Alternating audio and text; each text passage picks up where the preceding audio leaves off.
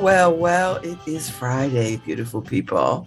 I'm Babz Rawls-Ivy. Welcome to Love Babz Love Talk. It's Friday, Friday. It feels good that it's Friday. And, you know, listen, it's not like I work in the coal mines and, and I'm looking forward to the weekend. I don't work in the coal mine. I don't work in a plant. I don't work in the fields. I talk for a living. I talk for a living and I curate editorial for the inner city. That's not farming. That's not field handing. That's not sharecropping. That's not working in the coal mines. So I, am looking forward to Friday as if I am all those things. and it's a holiday weekend. Whoop whoop. And it's a it's Labor Day weekend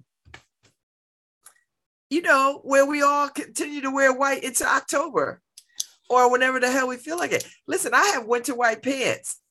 No one tells me what to wear. I wear what I want to wear. Who are these police? And I get it, there's a history to that. So there's a history to why you don't wear white after Labor Day, and it was for laborers. But uh, no, I wear white as often as I like, whenever I like. So Anyway, happy uh, Labor Day weekend. Uh, it's a time when we recognize organized labor and remind ourselves uh, all the good things that we have because of organized labor. Say whatever you want. Say you think they have too much power. Say that you think they have too much influence. Say, you know, your dues pays for stuff and they don't really do anything. Say whatever you want. It none of that would be true. Because if we did not have organized labor, children would still be working in the coal mines and in the fields. And if we didn't have organized labor, uh, we wouldn't have weekends. And if we didn't have organized labor, uh, companies would uh, continue to lock employees in manufacturing plants. So, and, and uh, and you wouldn't have anybody to negotiate salary, fairness, and benefits, and all the things that we enjoy as a civilized nation. So, high five to uh, organized labor around the world. And for those that are fighting and laying down their lives still for organized labor, for the right to organize and to and to and to work in just, humane, fair places. Let us not forget that. Let us not forget that. So, so when everybody gets in there, all the unions of blah blah blah, don't forget. So, I I see I see all these Trump supporters are mighty quiet. these these people are such fools. I've never seen so many so many fools in real time in my whole life. My whole life. It's like, you know, when you watch those shows and the carnival comes to town and the and the guy is barking, you know, the snake oil. And I think that's what Donald Trump is, was, is, still is. And people just thought, oh, this sounds, he's he's he's he's gonna do it. it's gonna be anything but honest, reputable, and smart. He's he's smart. He, he's smart enough to know how to hustle people and con people. He's a number one con artist. You know, he's a con artist. And people didn't see through that. It's like watching, you know, when you watch wrestling and people argue with you that it's real. It's not real. That's not real. It's not real. I don't know. I it's not that I don't have no love for Republicans. It's that I have no love for Republicans. That's it. I just think they're terrible people. They're terrible people. They're mostly white supremacists. And uh, and and I and you know, listen, you Republicans who will say you're not white supremacists, I don't see you out there saying that.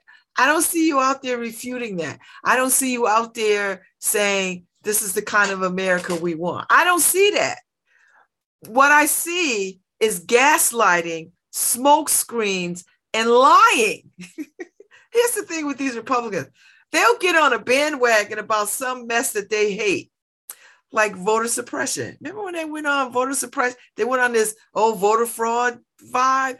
They went on this voter voter voter voter fraud vibe. They went on a mission. Guess who the people that they found committing the voter fraud? Them. Was like, Lord, Black Jesus, these people that they are the they are the consummate leaders of look at this hand, don't look at this hand. They're the ones screaming about, oh, we can't have bathrooms that everybody could use. But it's them in the bathroom soliciting kids and stuff. It's them. I was like, what are y'all doing? So every time I hear a Republican come out against anything, I feel like there's a backstory to that. I just feel like there's a backstory. and they, God bless their hearts, they can't help themselves. and that's DeSantis in Florida. I, Florida people, I, I help y'all. You know what? Y'all can help yourselves. You can get up out of the mire. You can. You and I know it's hard because this is what Florida's Floridians enjoy, particularly white ones who have money. You know, there's no there's no tax on their income, so they, so they can rest easy with that. You know, and and they got a governor who sort of speaks a language that they feel comfortable with. He doesn't do a damn thing. They've got all kinds of problems. And now they want to dumb down the population. But that's a tactic. When you dumb down the population, i.e., mess with education, you can control people a lot easier when they don't know. When they can't search, research, think for themselves, you can control them a lot easier. You know, it's when people sort of get to the truth of things, when they read for themselves, and not that propaganda crap, not that that mess that's questionable by questionable people that sort of plays both sides to the middle. I, you know, I cannot stand that mess. I was like, that's not the truth. That is, I'm gonna take a little bit of that, I'm gonna take a little bit of this, and then I'm gonna roll it all up and throw it on the page. And then I'm gonna let people sort of feel like it's the truth when it's not when it's not. You know, I just, I just, uh, I just feel some kind of way. And so all those people who I know voted for Trump, who like Trump, y'all are fools. You were fools in the beginning. You're fools now. You're even more foolish now because now you don't know what to do. Because now, now your your leader, you know, in, created a, created an insurrection.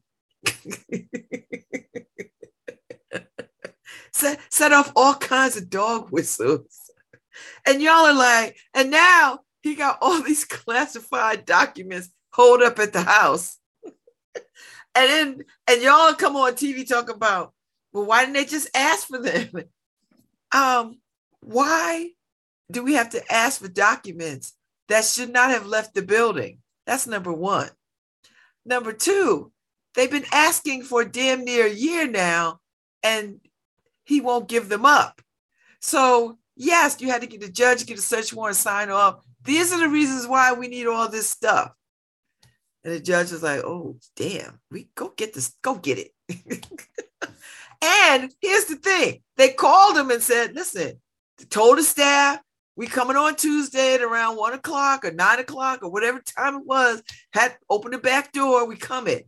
Everybody knew, so there was no surprises. They didn't roll up there with guns drawn or any of that foolishness. They listen, we come in, we bring in a fleet, we got to get the documents. Don't trash them, don't burn them, don't do stupid stuff.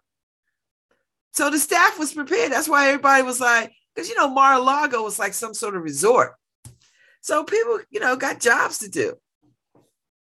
And nobody ever talks about how he got all them guest workers working for the for the for the for the for Mar-a-Lago. He hiring Floridians. He hiring people from other countries on a guest visa and paying them less than minimum wage. Do you understand what I'm saying? So it's like it's like being a slave owner in a lot of ways. I'm gonna import some help. I'm gonna pay him less than what I would pay people in my own country. See what I'm saying? How do you how do you get behind a guy like that? How do you? How do you get behind a guy like that that don't even believe his own patriotic crap. How do you get behind that? And all these talking heads, man, they just sit there. And Mitch McConnell is the biggest fool. Wait, then he talks about his wife. Trump talks about Mitch McConnell's wife, calling her shady, all kinds of stuff. What are you gonna do, Mitch? You gonna go over there and kick Donald Trump's ass? No, you're gonna do just like Ted Cruz. You're gonna suck it up and you're gonna be quiet. Because you know what? At the end of the day, you want them votes. That's all you care about. We want the votes because we want to stay in power to continue to terrorize the American public. That's what we want to do. Now, if there's some Republicans out there who think that I'm talking out of turn, call me up. Send me, put something in the chat. Tell me I'm wrong. I'm not wrong. Listen, where I come from, where I come from, if a man calls another man's wife out her name, it's it's gonna be it's gonna be, you know, f around and find out. That's just where I come from. Everybody ain't from where I'm from. I get it. So these cats, these cats sit up here and they just they first of all, and this is this whole crap about we we these men we against abortion. I don't see not one piece of bill on the floor talking about vasectomy for boys at the age of 13 because you can reverse a vasectomy. You can reverse it. You can reverse it. But I don't, I don't hear nobody, I don't hear nobody putting that legislation forward. I don't hear anybody saying, you know what? Boys have to go through sex education courses. You can make it through their little church. I don't care. And and until you're 21, you can't have sex. And if you're caught having sex, there's going to be a penalty. Because you putting the burden of pregnancy just on the backs of women, which is none of your damn business. Oh, I'm so sick of it. And then these white women that tote that Republican piss gets on my last nerve. Y'all are voting against your best interest at every turn. You think white men gonna save you? Well, they might save you. They might save you in the face of if you're gonna, you know, jump, jump, jump races. they might want to save you for that. But for the most part, y'all vote. Listen, we showed up in mass for Hillary Clinton. We did. Sisters did. We showed up. We were like, we knew, we saw, we understood she would be a better president than the clown that got it. But white men and white women, oh no, no, no, no, no, no, no. I was like, white women, we we got you to the to the 10 goal line. All you had to do was punt. All you had to freaking do was punt. Nope. Oh no, we're not gonna do that.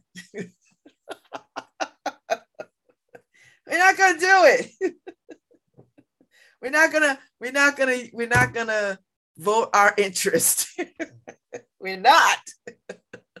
so so now we so now we got we've got a, a democracy crisis, right? Because these people put out there that you know the the the election was stolen. They didn't find no voter registration fraud. There's nothing wrong with these machines. The old people are now running their mouths about let's let's go back to the old school way of doing it, where people had to write out. We had to hand count. Why? You would not accept that kind of thinking around anything else in your damn life. You would not. You would not. You would not go back to not having an ATM machine. You're not going back to not having all the technology that you have. You just wouldn't do it. So why would you want to go back to a voting system that takes you back, I don't know, to the 1600s? Why would you do that? Makes no sense. You know why? Because the only way that Republicans can win is if they steal. That's it. They know it. We know it. Everybody around the world knows it.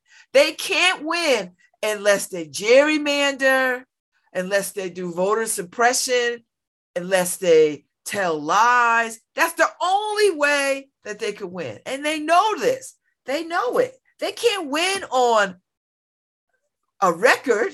They can't win on concern. They can't win on on caring about the country. you give me one example in the last 20 years where the Republicans cared about anything, anything that has to do with people. They want smaller government. Why would you want smaller government when the population is growing? Why would you have smaller government when nothing would ever get done? You like standing in the line at the DMV because that's that would be smaller government. You want to see people standing in lines in social security offices. You want to see people standing in lines across this country. Why? Why would you want that? And why would you want people to have good government jobs? I just don't understand that mess. Why wouldn't you want to pay to hire people to fix the roads, the tunnels, and the bridges? Why aren't you thinking? Why aren't we thinking like that? Why are we like, oh, we have to have small, we only want one person. One, we want smaller government. You know how you get, you know how you can cut some money? Cut your salaries. Everybody in Congress, everybody who is legislature, cut your salaries. Y'all clocking in at 175 G's. Cut that salary. Cut, cut it down to 50. Everybody makes 50, 55,000. See if you run for office then. See. I just want to see. cut your salaries, cut your medical benefits. You want to you want to show the country that you care? Cut your benefits, cut your salaries. Give up your apartments in DC. Be get a hostel. Y'all got to stay in a hostel now. How about that? Stay in a, not no sw- swanky place on Dupont Circle. Get get a hostel. And y'all, when you come to DC, y'all share rooms. don't talk to me about, don't talk to me, please. Because I I could do this all day. I could show the hypocrisy of things all day long. Because it just, I just see it. I don't even, I don't even have to read about it so much. I just see the foolishness. So you could do that. That's all I'm saying. Just, I'm just saying. I'm just saying. So, so now we we we're we're in this space, and I think Biden is right. We are in the fight of our lives, and every election is such. We can't even get we can't even get the, the voter rights laws passed one time without it having to be revisited every 10 years or five years or whatever. You know, we just got anti lynching laws on the books. Who, who are these Republicans talking to? I, I think, and I and I and they they are the masters of wearing people down. That's that's really what what gets people's nerves. They're the masters of wearing people down. And people get this is how people get frustrated with politics because of the shena- that shenanigan. You know, the fact that Jon Stewart had to stand out there and cuss them out about not voting for veterans to get access to the health care that they needed from what war? from the Vietnam War? what? Come on now. You know what? This is what I want to see happen. The next time they can't vote on veterans, then then people should boycott serving in the military. I know that's awful to say because we pride ourselves on having a, a voluntary military. But guess who's volunteering? And yes, the majority of people in the military are white, but it is dispro- disproportionately Black and Latino and other. So if, if, if folks who are thinking about the military, this is what I invite you to do. When they come to these high schools and they come to high schools, you ask them, how do y'all care for veterans after the fact? And if that is not satisfactory, then I would suggest you get up and go look at another occupation until the until the US government decides that they're going to take care of its vets. That's it. That's that's where I'm at with this. It, it should not take a celebrity screaming and cussing out legislators to take care of war vets. I, it's shameful to me. We ought to be ashamed, but yet we want to be the best, the brightest, the fastest, and all of this. But yet, after the fact, we don't take care of these people. This is this is what I think. If if if you in the military and you die in service or are harmed, you should be cared for. Not only should you be cared for, your kids ought to go to school. I, listen, my uncle was killed in, in, in, Vietnam. His kids and his widow benefited from the GI Bill. They benefited from from from the benefits uh, of his service. You know. Now I know my aunt had to fight tooth and nail to continue benefits and all these other things. That's why she never remarried. she she didn't remarry until way later in life because she wanted to make sure that her kids was taken care of. But we shouldn't have to do that. It should be just an automatic thing. It should be an automatic thing. But listen, listen, listen, listen. That's another pet peeve of mine that if we're not taking care of veterans, why, do, why are we even having wars? If we're not going to take care of the people who go out there and put their lives on the line, then why are we even doing it? it anybody can send anybody off to war. It, it from behind a desk when you are not in harm's way, but you send somebody else's daughters and sons, nieces and nephews and grandchildren to fight wars because you know we have to have presence in the world. And believe me i believe in having presence in the world and i believe in having a fully funded well supported military force. I get it. I get it. I get it. I get it. So i'm just saying whatever. We got to do better. The republicans are are are they just they just know to everything. They don't I don't even know what their yes is. What is the yes? When when when when President Obama was like putting together the uh the the healthcare act and and they were like, we don't like it. Well, come to the table with what you do like. Oh no, we're not even entertaining this conversation. American people, blah blah blah. They need to be able to pick and choose. Blah, blah, blah. I don't know how they could sit where they sit and know that their countrymen are suffering and that the largest number of bankruptcies in this country is due to medical debt. I don't know how, particularly Mitch McConnell sitting in West Virginia, that fool sitting in Mississippi, all these governors and all these people that represent these poor ass states that don't want to expand the medical, the, the uh, American medical care, don't want to expand that for their people. On what?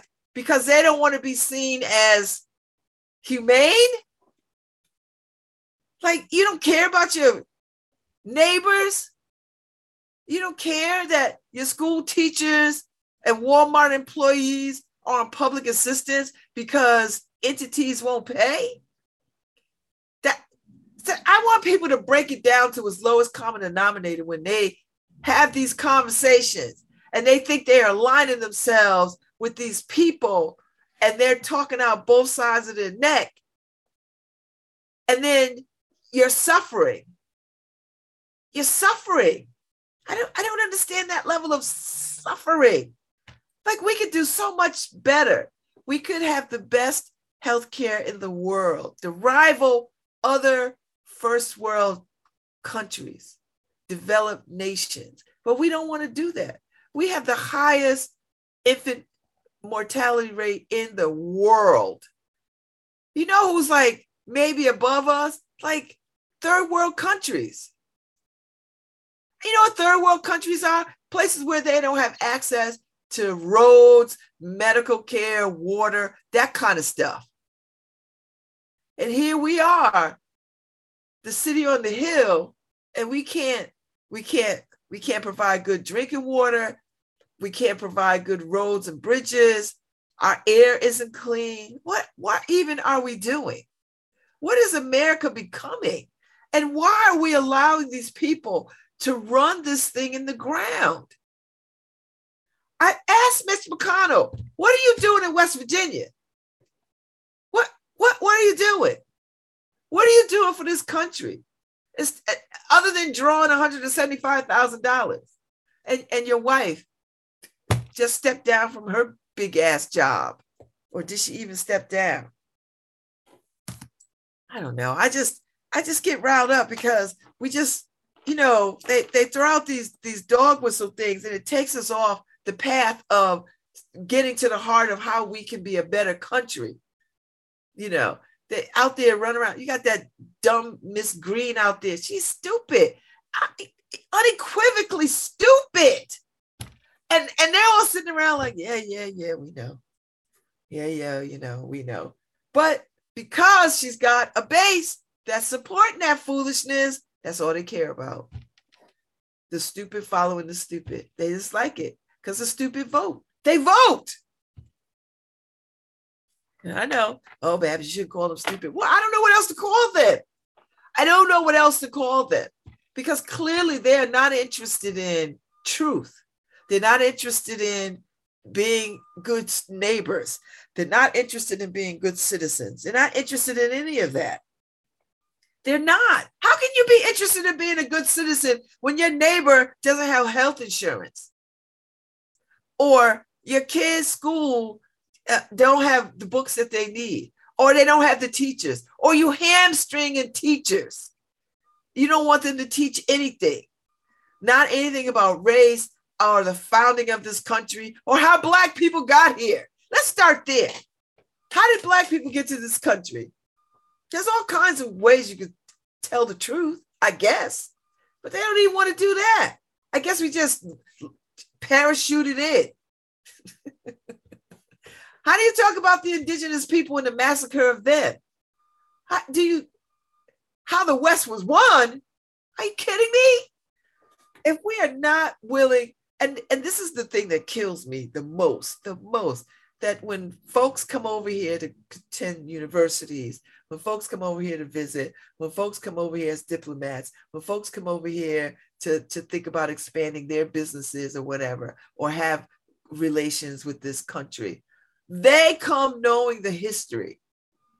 They come understanding the history of these United States, so much so that they have to tell us the history of our own country.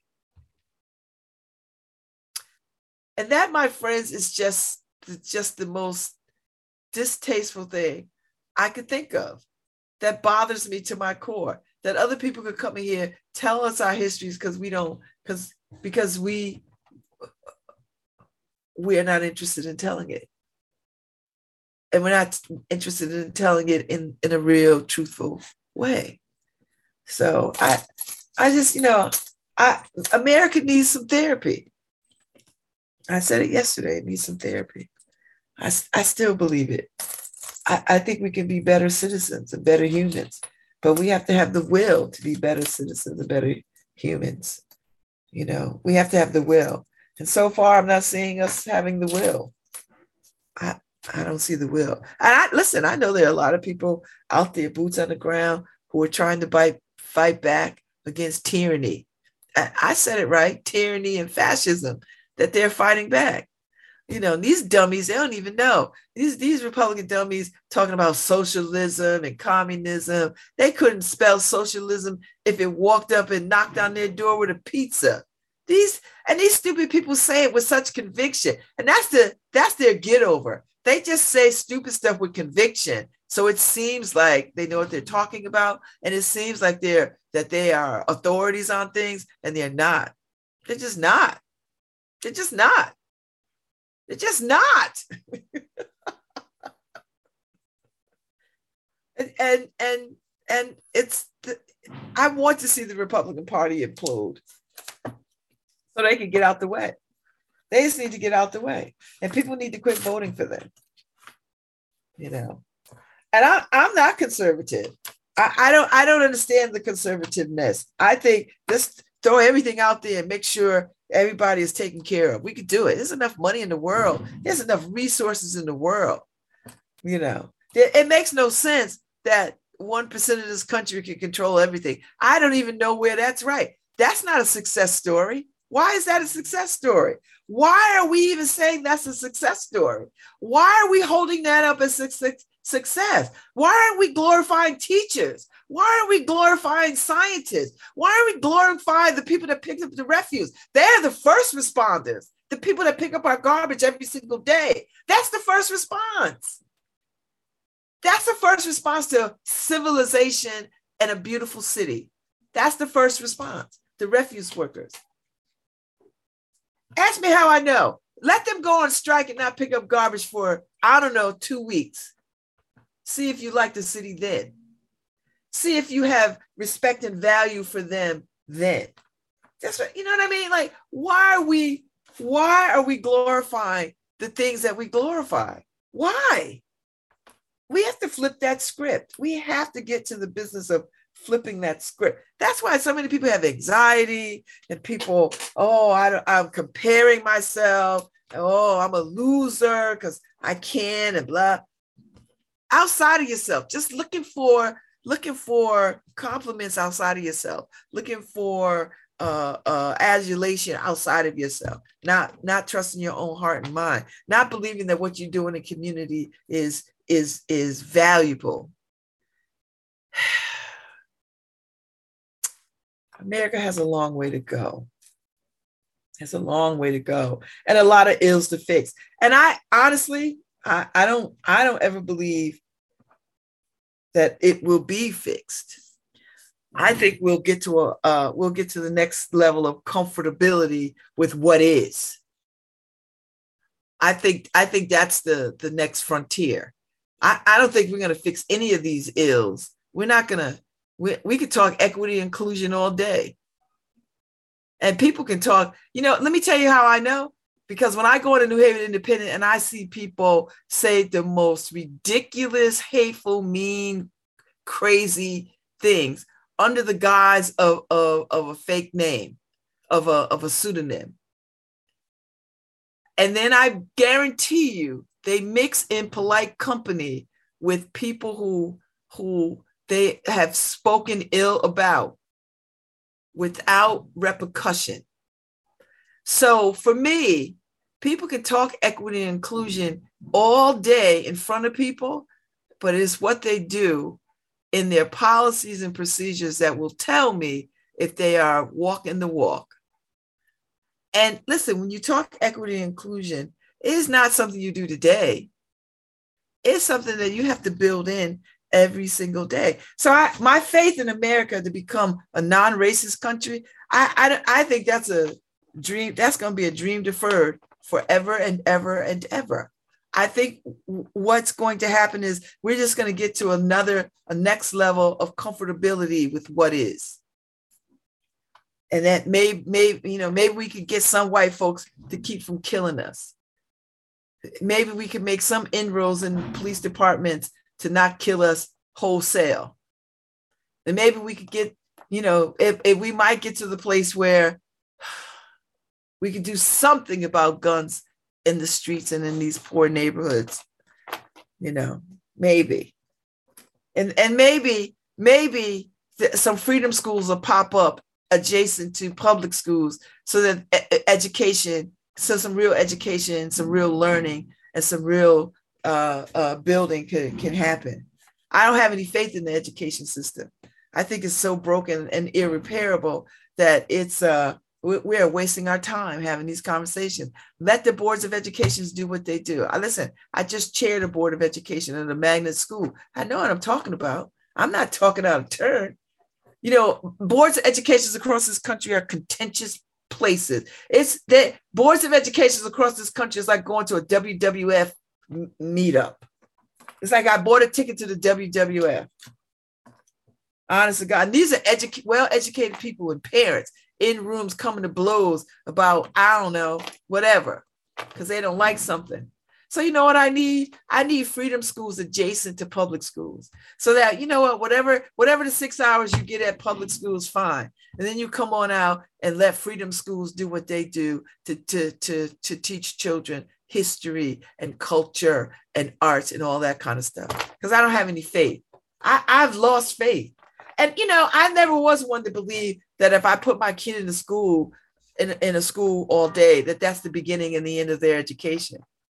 No, that that that that that's not the thing. Because I knew my part I had to play in in making sure that they become re- well-rounded human beings, and I didn't leave that to teachers. I don't leave that to teachers. I, I needed to teach my kids history, then I'd give them a dose of it.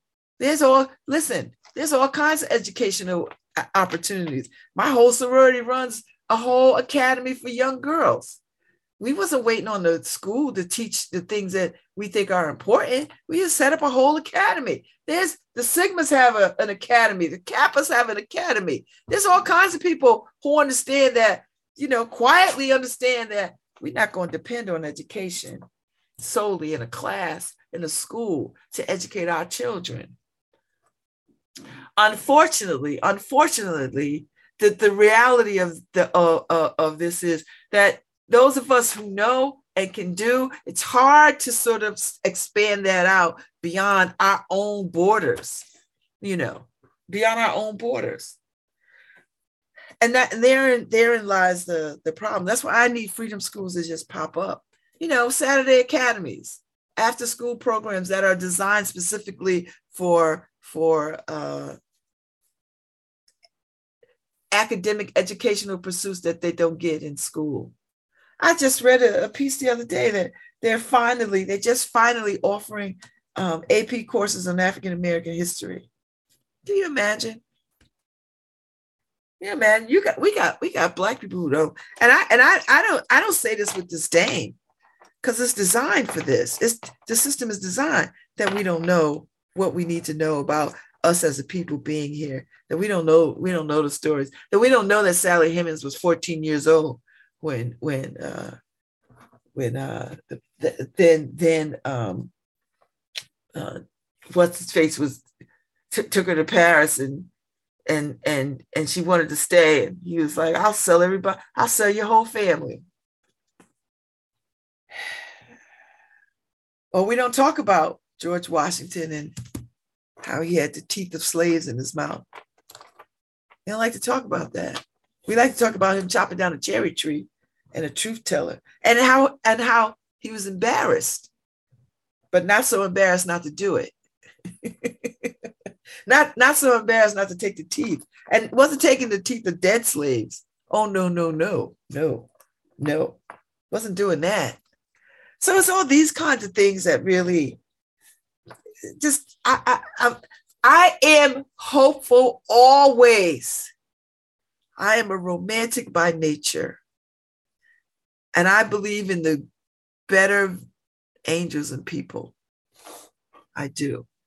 But collectively, as people, collectively, there's there are forces out there that mean no good to anybody, not even to their own selves.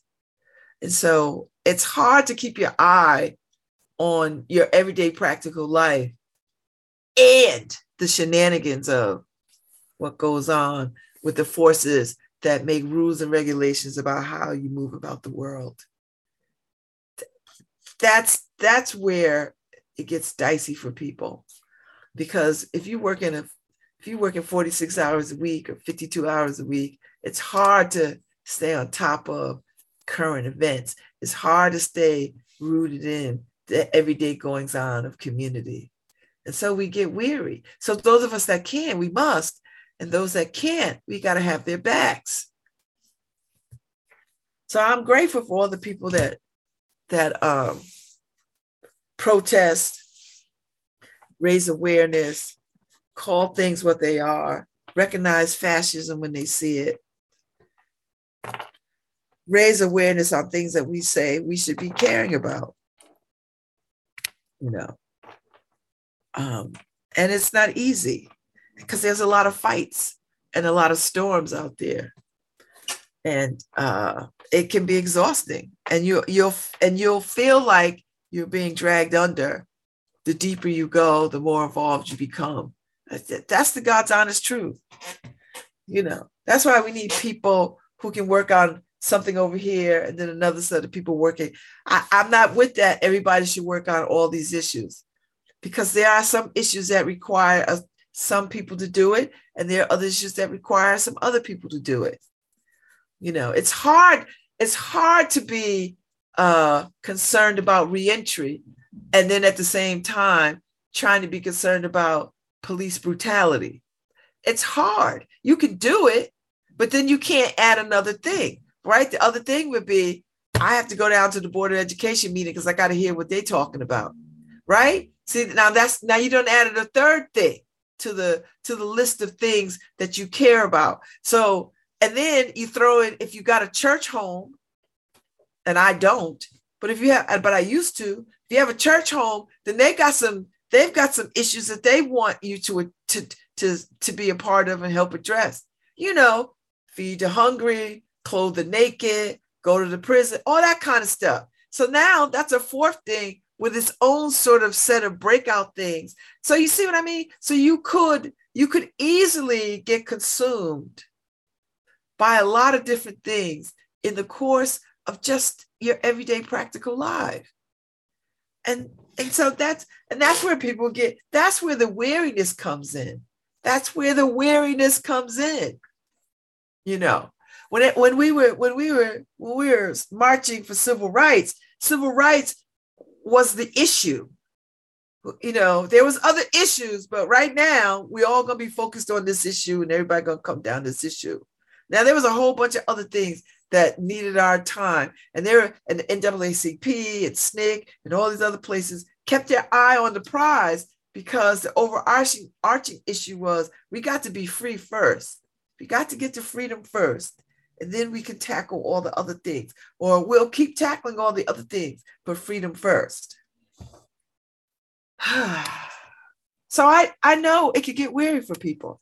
That's why, you know, it's it's you could take on too many things and it's easy to do, particularly if you have children and you care about the care of children. And so you do everything you can to ensure that somebody is thinking about the care of children, whether it's inside school or outside of school or in community, whatever. You want people to care about kids. That's your thing. And so you spend your time mobilizing around those issues. You know, but you also might care about good jobs and and and equity and and and inclusion in in unions and and all those kinds of things so there's a lot of storms out there a lot of fights to have and you have to be selective with your time and your energy and this is why this is why this is why we always say black women are so damn tired because we understand this we understand oh, we have to do 8 million things. And now I'm seeing these young sisters come up and they're like, mm, I don't have to do that. I'm not doing that. I'm not doing that damn it. I see these young women, these young sisters coming up. They're like, I can't do 20 things like my mama and my grandmama and them. I can't hold space for all the things. I, I'm I can only hold space for one thing, and then I'm gonna take care of myself while I'm holding space for that one thing that I, I absolutely care about. And not that you don't care about all these other things, but you understand capacity and what you're able to do. And I think it's a beautiful thing that young women, these young women coming up, are being very selective about how they use their activism. And I'm not suggesting that there's no burnout with them because there is. You know, they have way more anxiety. Uh, these young women coming up have way more anxiety than I ever knew existed. But that's because they are becoming quite aware of, of their own feelings, that they're not pushing down their own feelings for the sake of the race, the community, husbands, children. They're not, they're not, they're not stuffing down all of that. They're like allowing it to rise up and dealing with it. And sometimes dealing with it means I can't be over here. I can't be over here. I can't do that thing. I can only do this thing and this thing. Right? and that's what i'm seeing with these young sisters it's a beautiful thing that they have the they have the courage and the fortitude to sort of say i must take care of myself. It's the old dogs like me who get to almost 60 and then they're like when then we start like you know what? I really don't have to do all these i really have to do all these things. I can i can sit right here on my porch and drink some iced tea. Let the babies march on down the street. I could I could do that, or or I find other ways to sort of be uh, uh, uh, in solidarity. And there are other ways to be in solidarity, as we know. You know, there are people out here writing uh, uh, great, great white papers and and opinion pieces and commentary on a great many things. I, I run in the inner city. I relish it.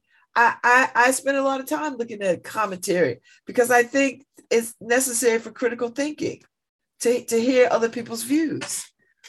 You know, and, and you don't have to be in you don't have to be in agreement. You just have to like, okay, um, let me hear this. And then you and then you, oh, that's trash. Or you know what? I could get with some of that. I'm gonna take out the pieces that I think make sense for what's happening here and then build around that. Do you know what I mean? So I was just saying, you know, the, the world, the world is magical and the world is dark. The world is beautiful and the world is trash. The world is is is abundant and the world operates on scarcity there's there's so so much uh uh um there's so there, there's so many things that are in opposition to each other in the world that that's what makes the world go round you know? That's what makes the world go go round. And uh and i and i i like i like it. I like the mystery of it. I like the science of it. I like the fear of it. And i like um that i i can st- sit in this space and ponder all these things just just from a real human place I, I don't have the answers for anybody's life. I just can pontificate on what I see, what I think. And and listen, there's no right here. there's only righteousness. and I was trying to operate from a place of righteousness, you know, like I just want to tell the truth. I just want to always tell the truth and and see the truth. See the truth. And I don't want to spin things you know, And I don't want to, I don't want to wordsmith things to, to, to confuse or to bring more harm and to lie. Do you know what I mean? Like, I don't, I don't use language like that. I don't, I don't. And, uh, and I don't want to. So, and, I know that people get paid good money to do it. I, I'm not, I'm not one of those people. So I, I just like to, I just like to think about things deeply. I'd like to um, see the humanity in things in people. And listen, I'm not one of those people that thinks. Uh, I, I think if you're if you're a Klan member, I, I'm I'm I'm not gonna have sympathy for you. I'm not even gonna have empathy for you. I'm gonna know that your objective is destruction and destruction of human life and a specific specific kind of human life black and brown and other so i i so make no mistake while i believe in the goodness of people i also understand that there are heinous people in the world who mean nobody no good i, I understand that so, and that's fine. I, I'm not so with God. I, I don't care who hears this. I'm not so with God that I'm gonna turn the other cheek for any reason. I'm I'm never going to be that person. That's all right. God knows my heart. That's all right. And and I, I don't have no fear of going to hell. Whatever, whatever y'all think hell is, whatever, whatever you think it is, I don't have no fear of that. I don't. I really don't. And I don't believe in that burn in eternity. You know what hell's to be for me? Every time I want something to drink, it'll be a glass of milk. now, now that would be hell because I have a severe dairy allergy. so so that would be my that would be my hell right there. a, a refrigerator full of milk and I'm thirsty.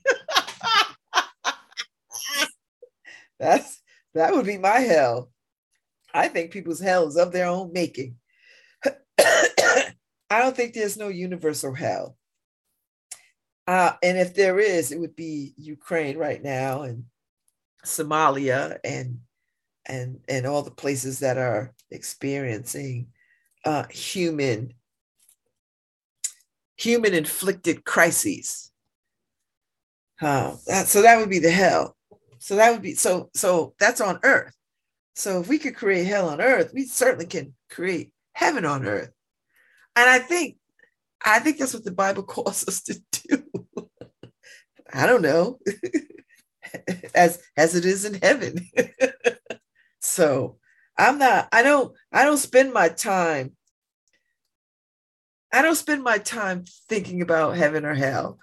I do not spend my time thinking of being pleasing to God because I think the fact that I breathe every day says that I am pleasing to God. I don't think all my actions in my life have been pleasing to God, but I think as a human being, I am pleasing to God.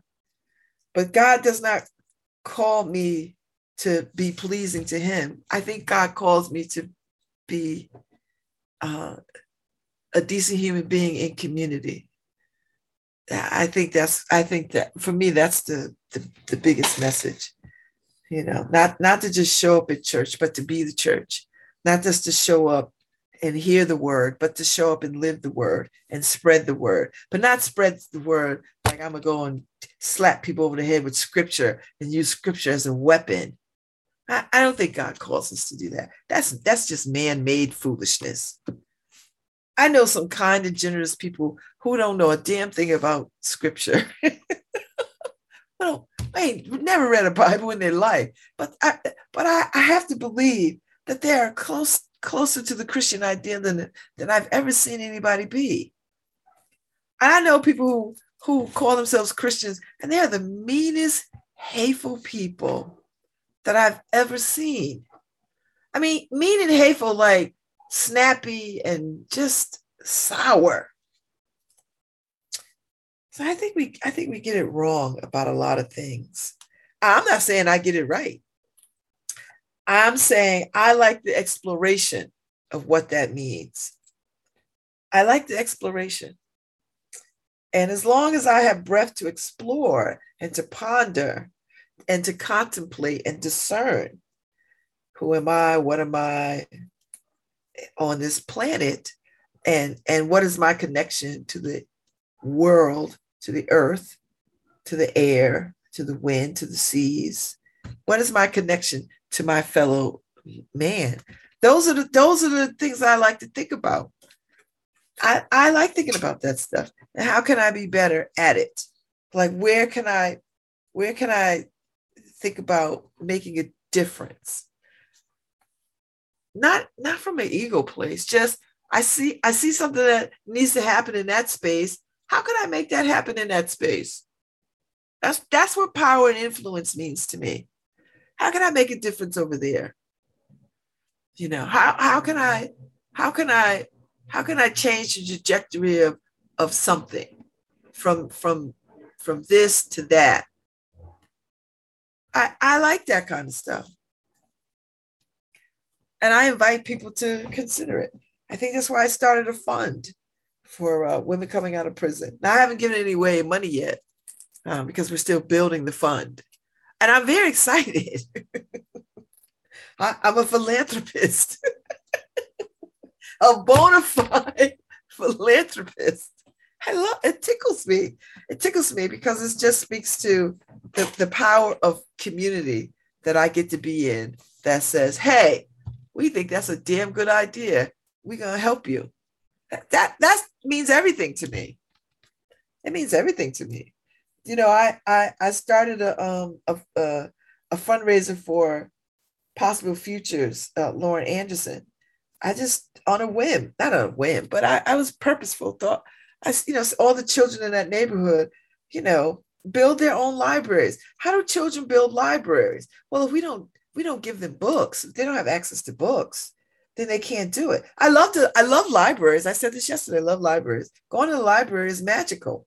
But there's something to be said to buying a book of your choose, buying to purchase a book that or or or or pick a book, choose a book of your liking, and and then have it forever and ever, so that you can read it back and back and back and back and back at your leisure, over and over and over again at your leisure. And uh, I think we've raised about five hundred dollars in just one day just five hundred dollars. I think I think we're up. I think we're up to five hundred dollars. And uh, and I that's just the power of community. That is really the power of community and the power of an ask. That's all it was.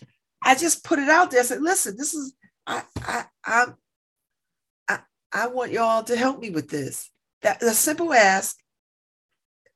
And and and it's it's five hundred dollars now, and I don't know when we'll shut it off. But I'm, I, it just means every time a kid come in that store, they'll get a book,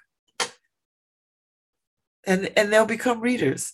And someday after I'm long after I'm gone, someday after I'm gone, somebody will say, you know, I was at, I remember when I went to Possible Futures bookstore on the corner of Edgewood and Hotchkiss, and and there was a book, and it changed my life. Now I will never be around to hear that story. Do you know what I mean? Like I'll I'll be gone. Hi, this is Babz Rawls Ivy from New Haven, Connecticut, and you're listening to WNHHLP 103.5 FM, streaming live at newhavenindependent.org. So I've been feeling really sick and found out I tested positive for COVID. Are you vaccinated? No, I feel like everyone is bound to get it at some point, anyways. I had COVID, but since I'm vaccinated, I didn't experience any symptoms. When you're feeling better, I would consider getting the vaccine to protect yourself and others. The COVID 19 vaccine is safe and effective, and it improves people's lives. Thanks to this vaccine, there is less spread and fewer symptoms reported by those who get infected. Now everyone over the age of six months can get it, and no appointment is necessary. Find out more at nhvvax.com. nhvvax.com. Make summer safer. Protect your family from COVID 19. Anyone over nine months old can get vaxxed. No appointment necessary. Visit nhvvax.com. That's nhvvax.com for everything you need to know. Even when down, I'll stand tall. Do you love me? Don't belong. Sometimes I wish I wasn't born. Cry tears, bury me into ashes.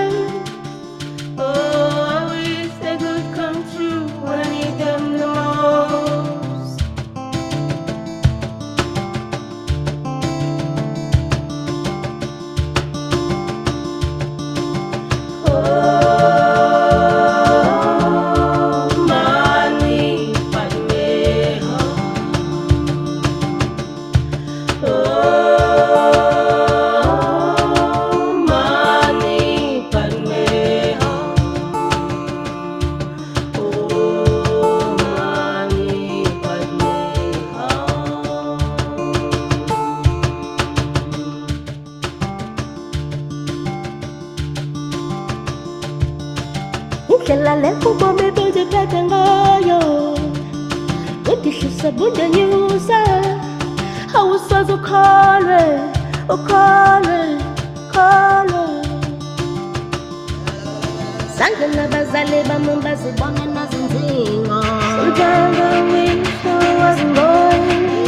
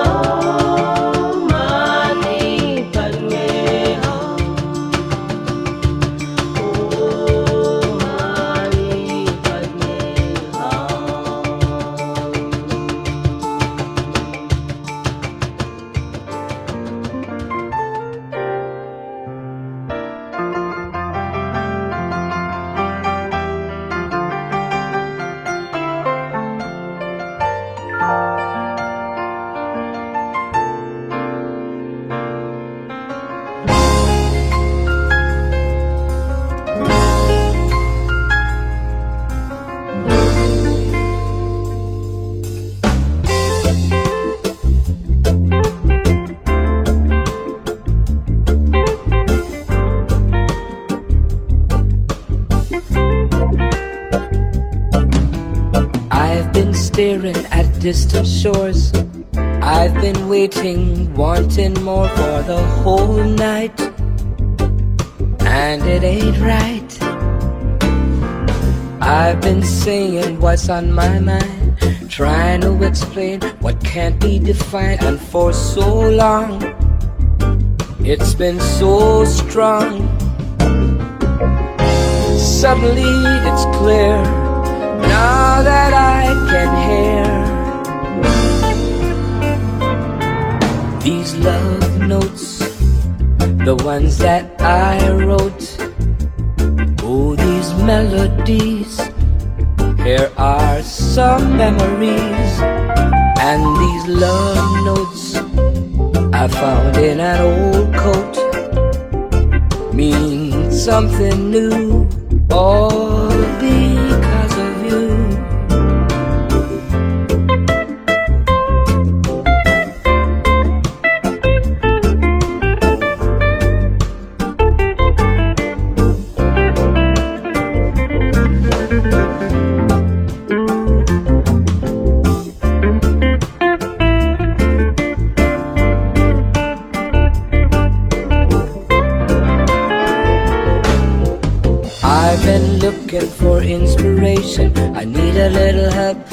someone to lean on. Can you hear me? Come near me. I've been dreaming my angel will come, but I never expected that you'd be the one. Now I found you. I wanna stay around you. Suddenly it's clear now that I can hear love notes, the ones that I wrote. Oh, these melodies. Here are some memories. These love notes I found in an old coat means something new all because of you.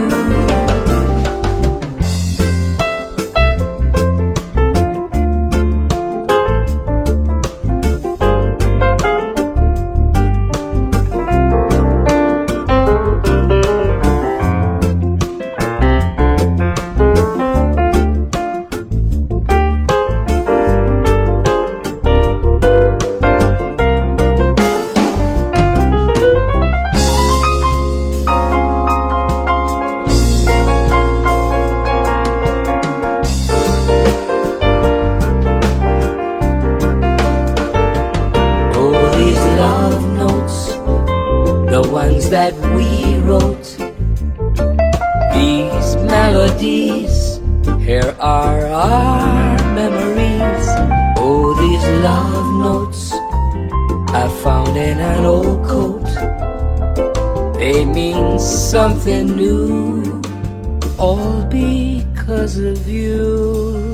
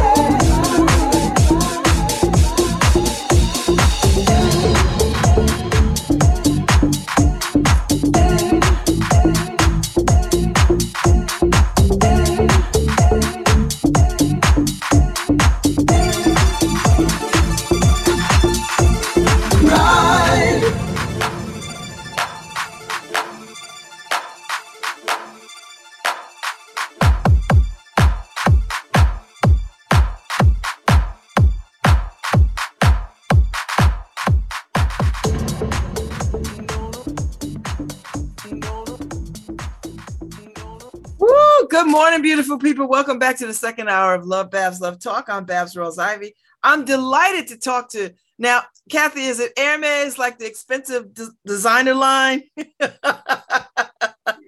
Not at all. I'm not related to anybody wealthy or the Greek god. It's Hermes, Kathy Hermes.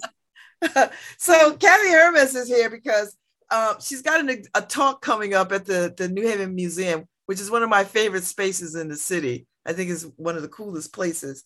Um, but anyway, she's coming to talk about uncovering their history, African, African American, and Native American burial, burials presentation.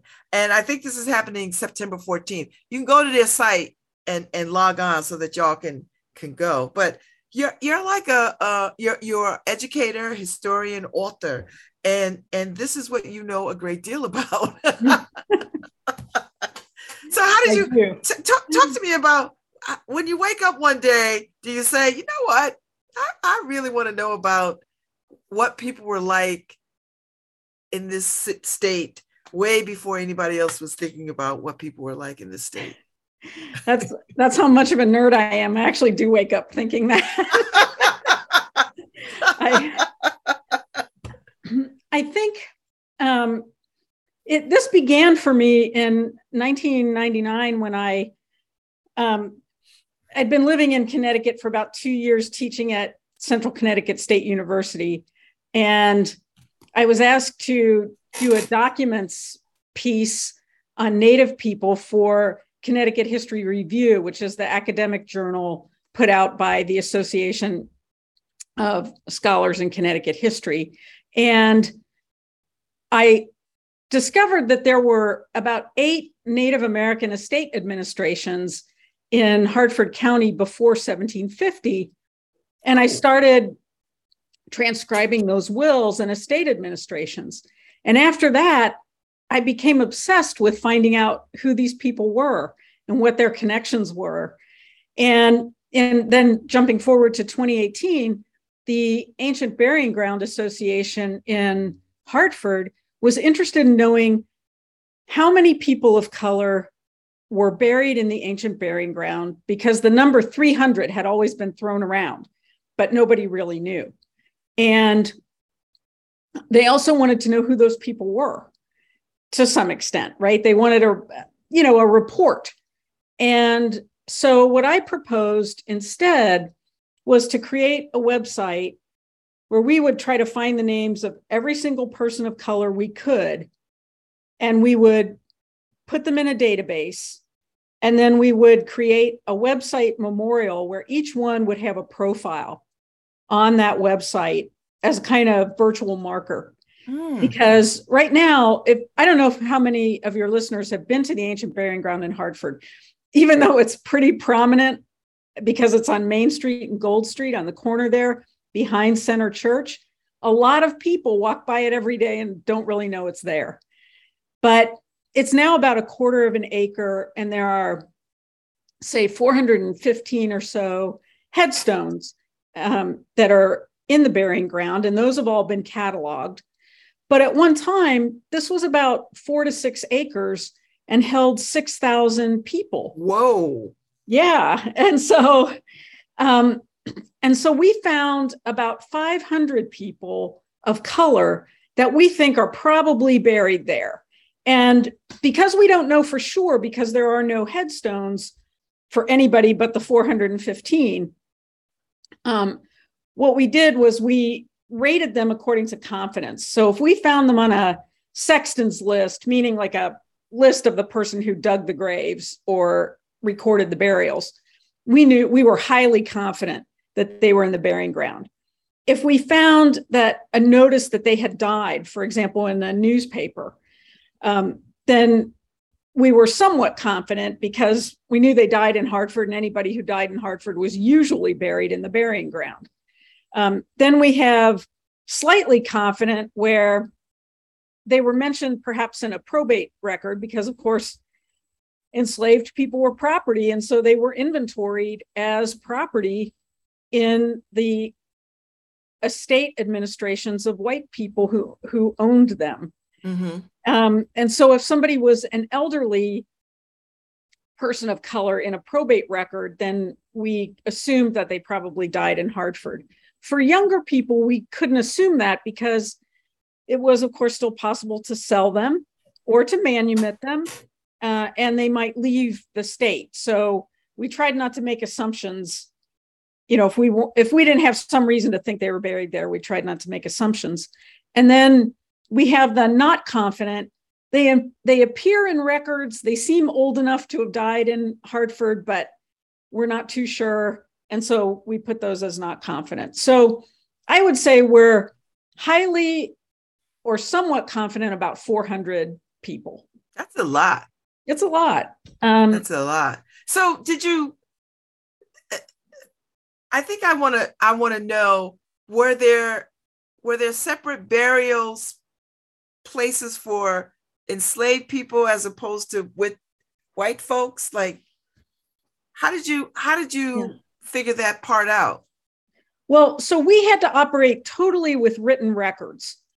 You know, we couldn't, we don't have any archaeological uh, information and we don't have any headstones, as I mentioned.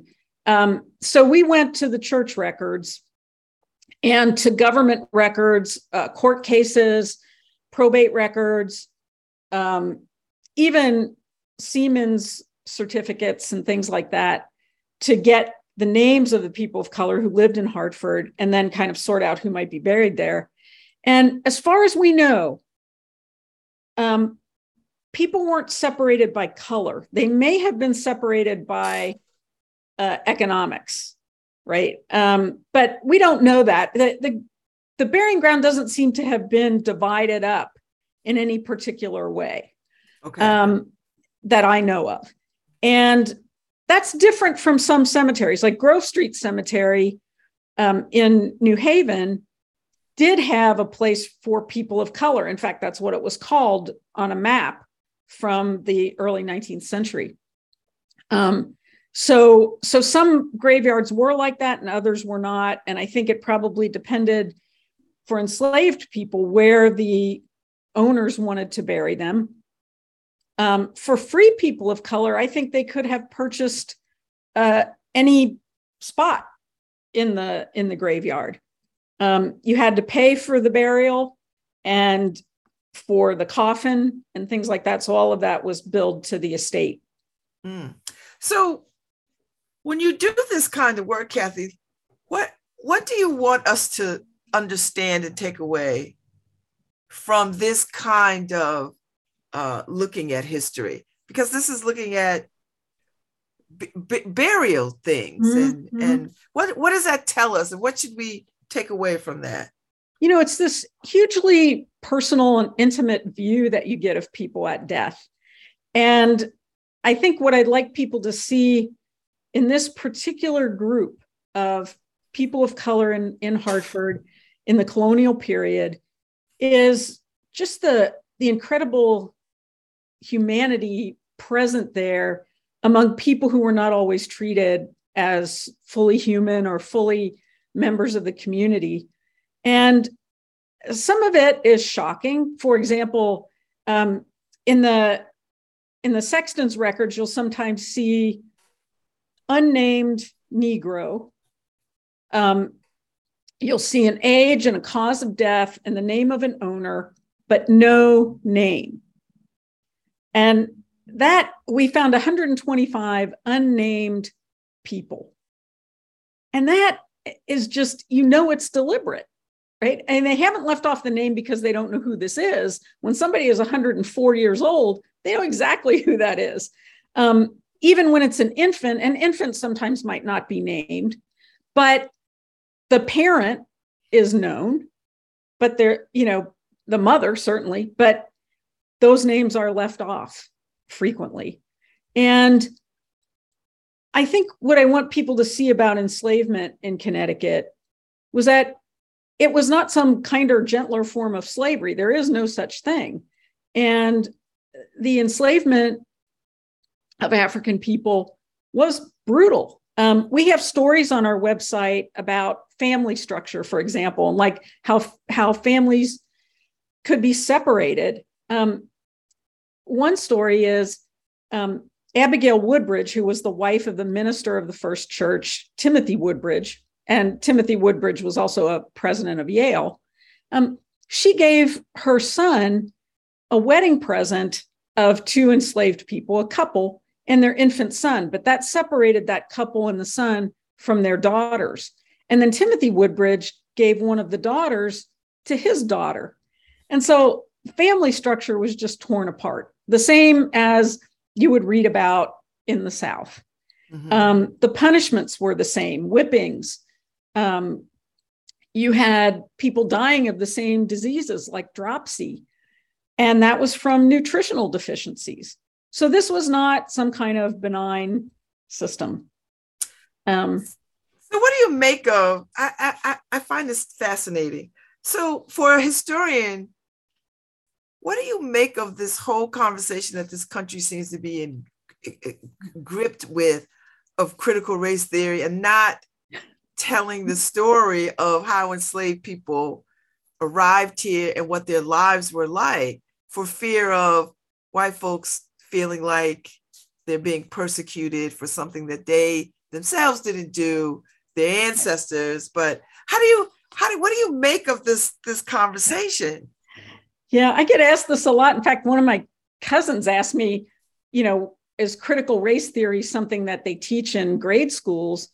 And I said, no, even when I was in law school, it's a it's a legal theory, right? Critical studies is critical legal studies is a field in law school. And even when I was in law school, we heard very little about it. Um, but it was a theory founded by Derek Bell to kind of explain why African Americans were treated so differently in the criminal justice system. And it's really something that was engaged with at a very high level of thinking in legal circles.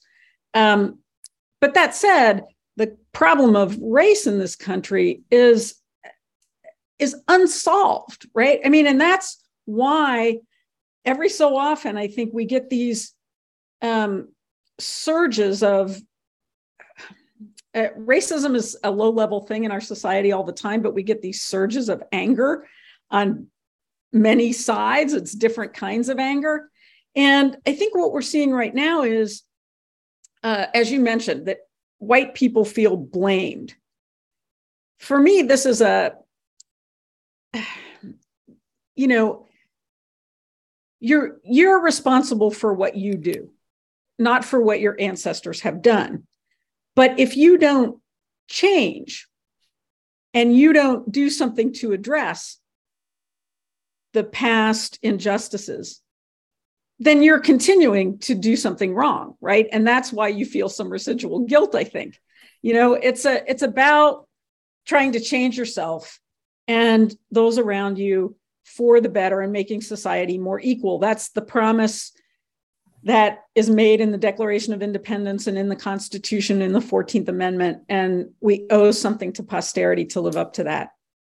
Mm. Are you struck by how people have the conversation about uh, Southern slavery versus Northern slavery, and that there's this myth that there was no slavery here and that you know it was a it was different.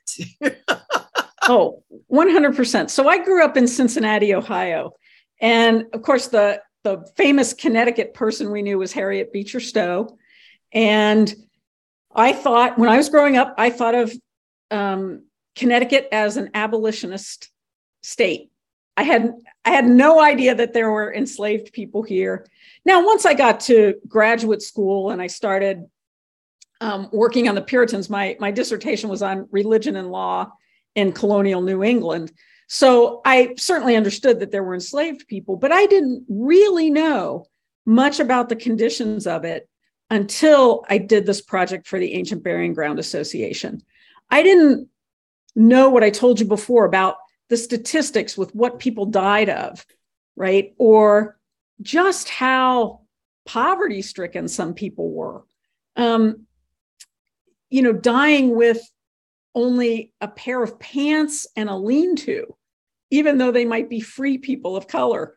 Uh, mm-hmm. Uh, sometimes the poverty was just staggering. And what is a lean to?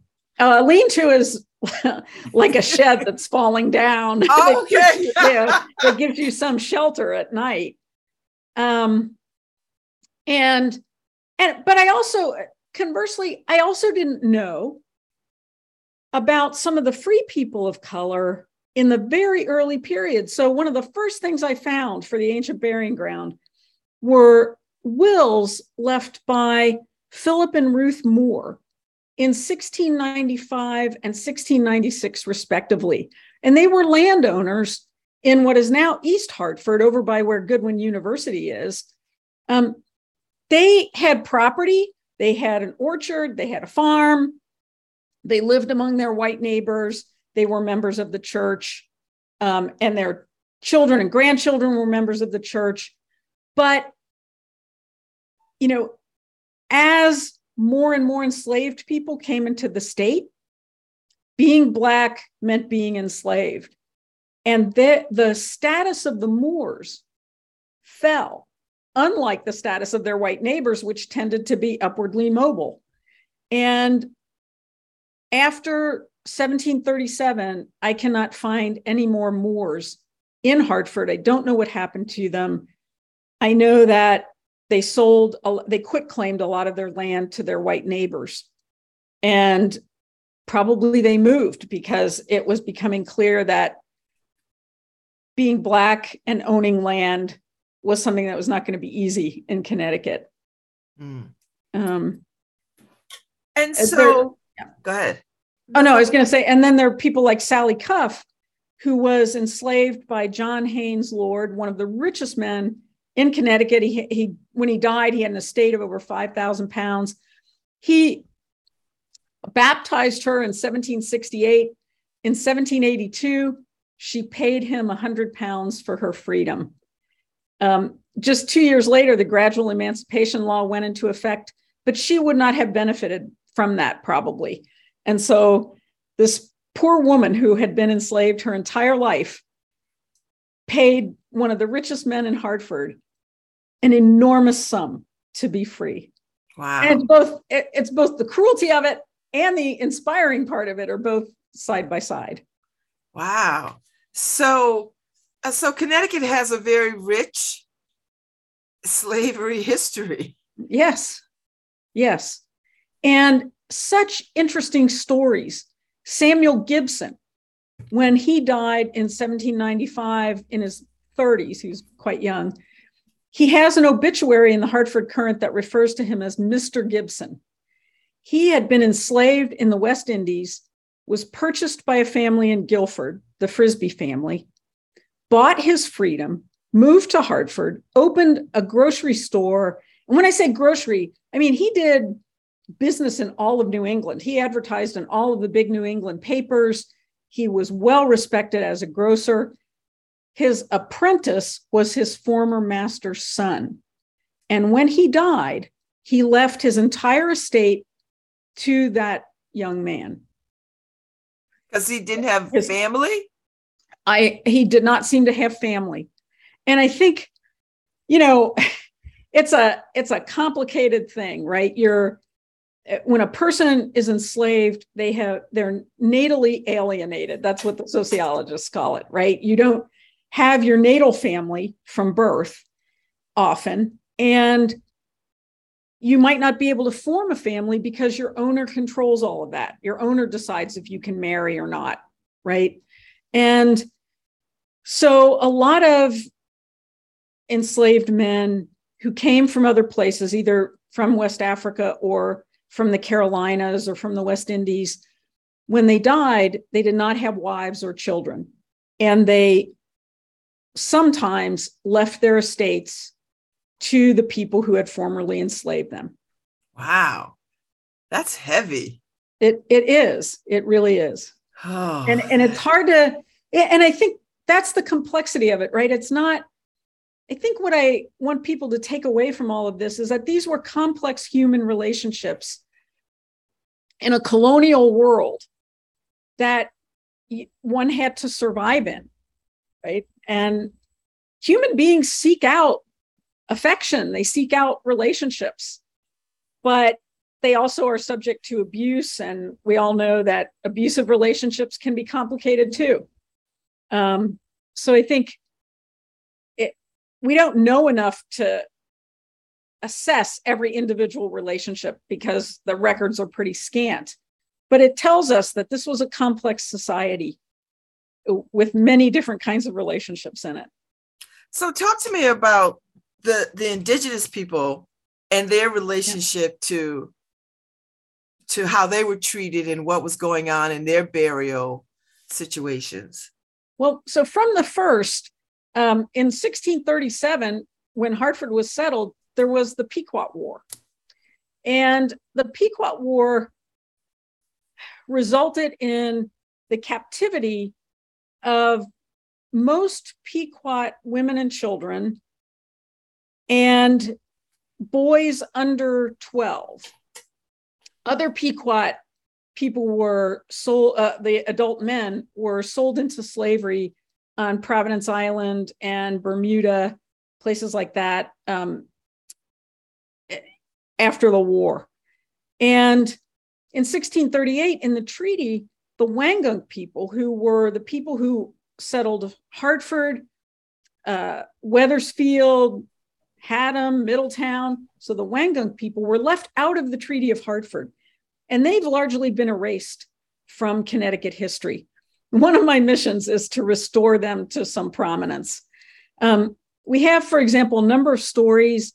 Sarah One Penny the Elder, who died in 1713 in the home of William Whiting in Hartford, who was a military man and, a, and the jailer at one time, and um, quite a prominent man.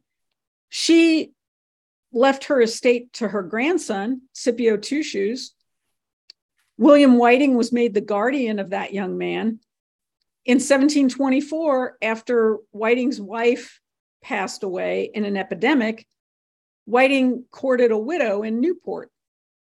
Whiting and Scipio Two Shoes left Connecticut in 1727 and moved to Newport, where Scipio became Scipio Brown, free person of color, the most litigious person of color in colonial Newport. So, and and Scipio was Was was he suing African- people? Like what was he doing? yeah, suing people. He was a carter. And so he wanted his money. And if people would sue him, he invented the countersuit in Newport. He would sue them back. Uh, You're suing me, I'm going to sue you. And he was part Wangunk and part African. His father was African, his mother was Wangunk. Wow. And uh, so, you know, we, so Sarah One Penny is almost certainly buried in Hartford in the burying ground. Um, and she was the sunk squaw that is referred to in records in Middletown because she was a very powerful elder woman. She was the granddaughter of Sequin or Sowheag, who was the grand sachem of the Wangunk at the time of colonization. And um, she and her siblings and cousins lived all along the Connecticut River and had many descendants. And I've been doing their genealogies for 20 years now. So you found so they are descendants of these folks. Yes. And do they do they have any stories to tell you about what they remember, what has been told, what, what has been handed down? So the descendants of um, like the of Sequin, uh, the only ones I've talked to are the descendants of Turramuggus, who was the sachem of Wethersfield, or you know, Pyquag, but what's now Wethersfield. Um, but I have talked extensively to Gary O'Neill, who is Wangunk, and he's a family historian and really, al- although the Wangunk have no tribal structure, he's really the tribal historian. And he's published on that in the Connecticut Archaeological Bulletin, family stories that are really just incredible. Um, so, yes, there are Wangunk uh, left. There are um, people of certainly kind of mixed heritage Mohegan, Wangunk, Pequot, Nipmuc, um, Tunxis. There, um, and of course, a lot of the Wangunk went westward with something called the Brothertown Movement, and their descendants now live in Wisconsin. Mm. So so so tell me, um, tell me because you you are the director of un- uncovering their history. Yes. So what what what do you hope to accomplish? Like what what what is the mission and the goal?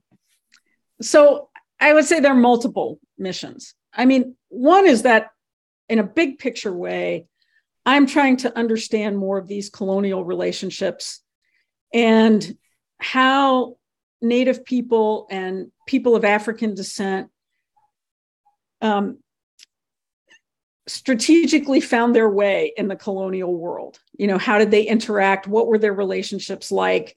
Um, I'm using a lot of court cases for that, but I want a big picture to understand their place in that world.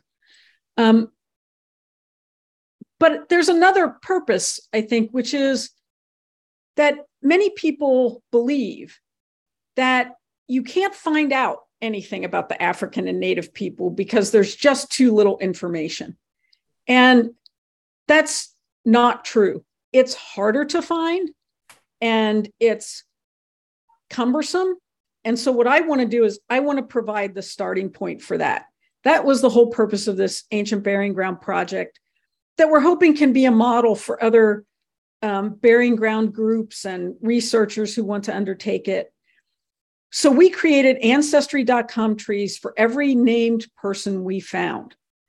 And we researched to the extent we could so that people who are coming backward can meet up with our research that went forward, if that makes sense. So Mhm. we started with people born in 1690 and worked our way up and but people who are starting from there uh you know from themselves right now and working their way down can meet up with our trees Mm. And then we also did relationship trees which are um, other relationships so master slave right? Which you can't put in an ancestry.com tree, or business partners, um, the beneficiaries of wills. Um, believe it or not, some white people did leave things to the people they enslaved or they manumitted them in their wills, but also people of color left wills. Native people left wills. I have 46 native wills that I've Wow. found in Connecticut, um, and lots of African American wills. And why did they leave wills? Because this was important to them. They wanted to what? They had to figure out- They had to figure out how to protect their land and make sure that their children were taken care of and their grandchildren were taken care of. And oftentimes they were struggling to figure out how to do that. Um, Will, William Whiting, that I mentioned earlier, was kind of a cultural broker for several Native women who left wills to try to protect things like 30 Mile Island, um, which was Native land, or just the land in the Wangunk Reservation. Um, and and I think at some point too, as Native people Christianized, they did it because that's what their neighbors did. They were acculturating to some degree. Um, but you still find interesting things that um, separate their estates from other estates. The use of native names, um, the some of the possessions. Um, for example, among a lot of African or African American men, they possess violins, and I think that's such a it's such a distinguishing feature. It's not that no white people had violins, but so many African American men have them. And people also had Bibles. And that tells you something about literacy. Like I found many more literate people of color than I thought I would find. Mhm. Mhm. Um, Wow. and so I- go these ahead. little details matter. Oh, I, I absolutely agree that they matter because it gives us a, a, a, a, intimate look and a bigger picture of what these folks look like. Uh, because I, I know people in Connecticut just, some of them really refuse to believe that s- slavery existed and that it was some kind of kinder, gentler. I hear it all the time. I, I have heard it at public talks I've given, and and I understand. You know, this is a long-standing myth, and if you look at the published account of who's buried in the ancient burying ground, there were accounts published in the 1880s, and there are um, people of color who are mentioned in there, both Native people and uh, people of African descent, but not all of them. So what you get is the feeling that, well, there were all the there were only a few, and they were baptized and well cared for and buried in the ancient burying ground, like family members. And you know, this is a post-Civil War Connecticut as abolition state, right? As union state. That's and these antiquarians, these um, people in the Daughters of the American Revolution at the time and colonial societies wanted to paint a positive picture of Connecticut as anti-slavery. And but they did so at the expense of really the truth. The truth. It did so at the expense of the truth. And I'm not so certain that, you know, even the ones who felt like they weren't as bad as their sisters and brothers in the South, I bet you they were terrible, horrible people, but you, it's hard to reconcile that. So, Kathy, tell me, how do you, as a white woman, take on this work and and and do are you constantly in, adjusting your equity and inclusion lens like how do you how do you do this work and and be white in it yeah you know um, i'm over 60 and um, and i grew up in a place um, that was very homogeneous in a german catholic family i thought uh, i mean if you weren't german catholic you were german protestant or you were irish catholic that was like who lived around me um, and you know the book that changed my life, that made me become a historian, in fact, was a book by Edmund S. Morgan called American Slavery, American Freedom. And Morgan argued in that book that this slavery freedom paradox was really at the core of American history, and that every freedom possessed by white people was obtained in a way because of the enslavement of others, that this was a symbiotic relationship. This had never occurred to me that my freedom depended on the unfreedom of someone else. Wow. And it it shook my world. I, I mean, it made me think, does my freedom as somebody who's not incarcerated depend on somebody being incarcerated? Is my position in the labor market advanced because there's somebody else who can't get that job? Um, you know, what levels of unfreedom exist that contribute to my having so many? And and I thought if I could do something even like 100th this good as that book, it would be worth my while. And so I abandoned my desire to be a lawyer and I became a historian. Now, I did also go to law school because I don't know, I felt I owed it to my father or something. so I, I, became a legal historian, but it, it changed my life. Um, I grew up working class. My father was police officer. Um, I I didn't even, you know, I wasn't thinking that I, I could ever go to a place like Yale and study with Edmund Morgan, but that is what I did. Um, and this was just an enormous amount of upward mobility and privilege for me that I know depends in part, some part on my whiteness, um, particularly at the time that I did it um, because equity and inclusion wasn't a thing. Nope. I mean, I think it was for women. You know, like I benefited from some affirmative action directed at women for certain. Um, especially when I went to college, I got a state incentive grant in Idaho because they didn't have enough women in college. So, you know, um, but I think my whole life has been adjusting to what I've learned as a historian and incorporating that into both my personal views, but also into the scholarship that I do and what I try to write and publish. Um, and I don't think you can leave race or class out of it, or mm. frankly, sex. Yeah. Um, it, it all matters. Oh, I enjoyed this conversation. I'm so glad I got to speak to you. And if anybody else wants to have wants to hear more of this, um, she's going to be September 14th at the New Haven Museum. And yes. there's a whole conversation and exploration and exhibition of this very topic, which I think people will find fascinating. I, I so appreciate being here. And I, I hope you don't mind if I put in a little plug for the magazine that I'm now. Yes, absolutely. Um, so, can, so I just retired from Central Connecticut State uh, from the history department, where I taught early American history. And I became the publisher of Connecticut Explored. And our issue this month, the fall uh, 2022 issue, is devoted to 20 game changers, projects that are changing the future of the way history will be done in Connecticut.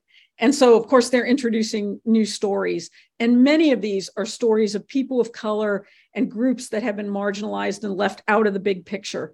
And so um, we have some um, great talks and public events coming up. And in fact, the New Haven Museum talk that I'm doing, I agreed to do when I was still a professor at CCSU and didn't know that I would be publisher of Connecticut Explored at the time. But Connecticut Explored is the reason this talk is happening because we named the ancient burying ground as a game changer. Oh, good. That's exciting. I love this. Well, I'm, I'm going to do my best to make it to the talk because I want to hear more of this. I've enjoyed meeting you and talking to you. Thank you so much, Kathy. Thank you for having me. It's, it's been such a pleasure. Oh, come back anytime. We can have All more right. conversations about all the other things that you find and learn and discover. I'm here for it. So feel free to make this your place to come to talk. All right, I will. Thank you so much, Babz. All right. Have a good day. Everybody have a good weekend. Thank you, Harry Droz. I'll be back on Monday. Uh, y'all go to the New Haven Museum to their website, register for this talk September 14th. You, you will not be disappointed.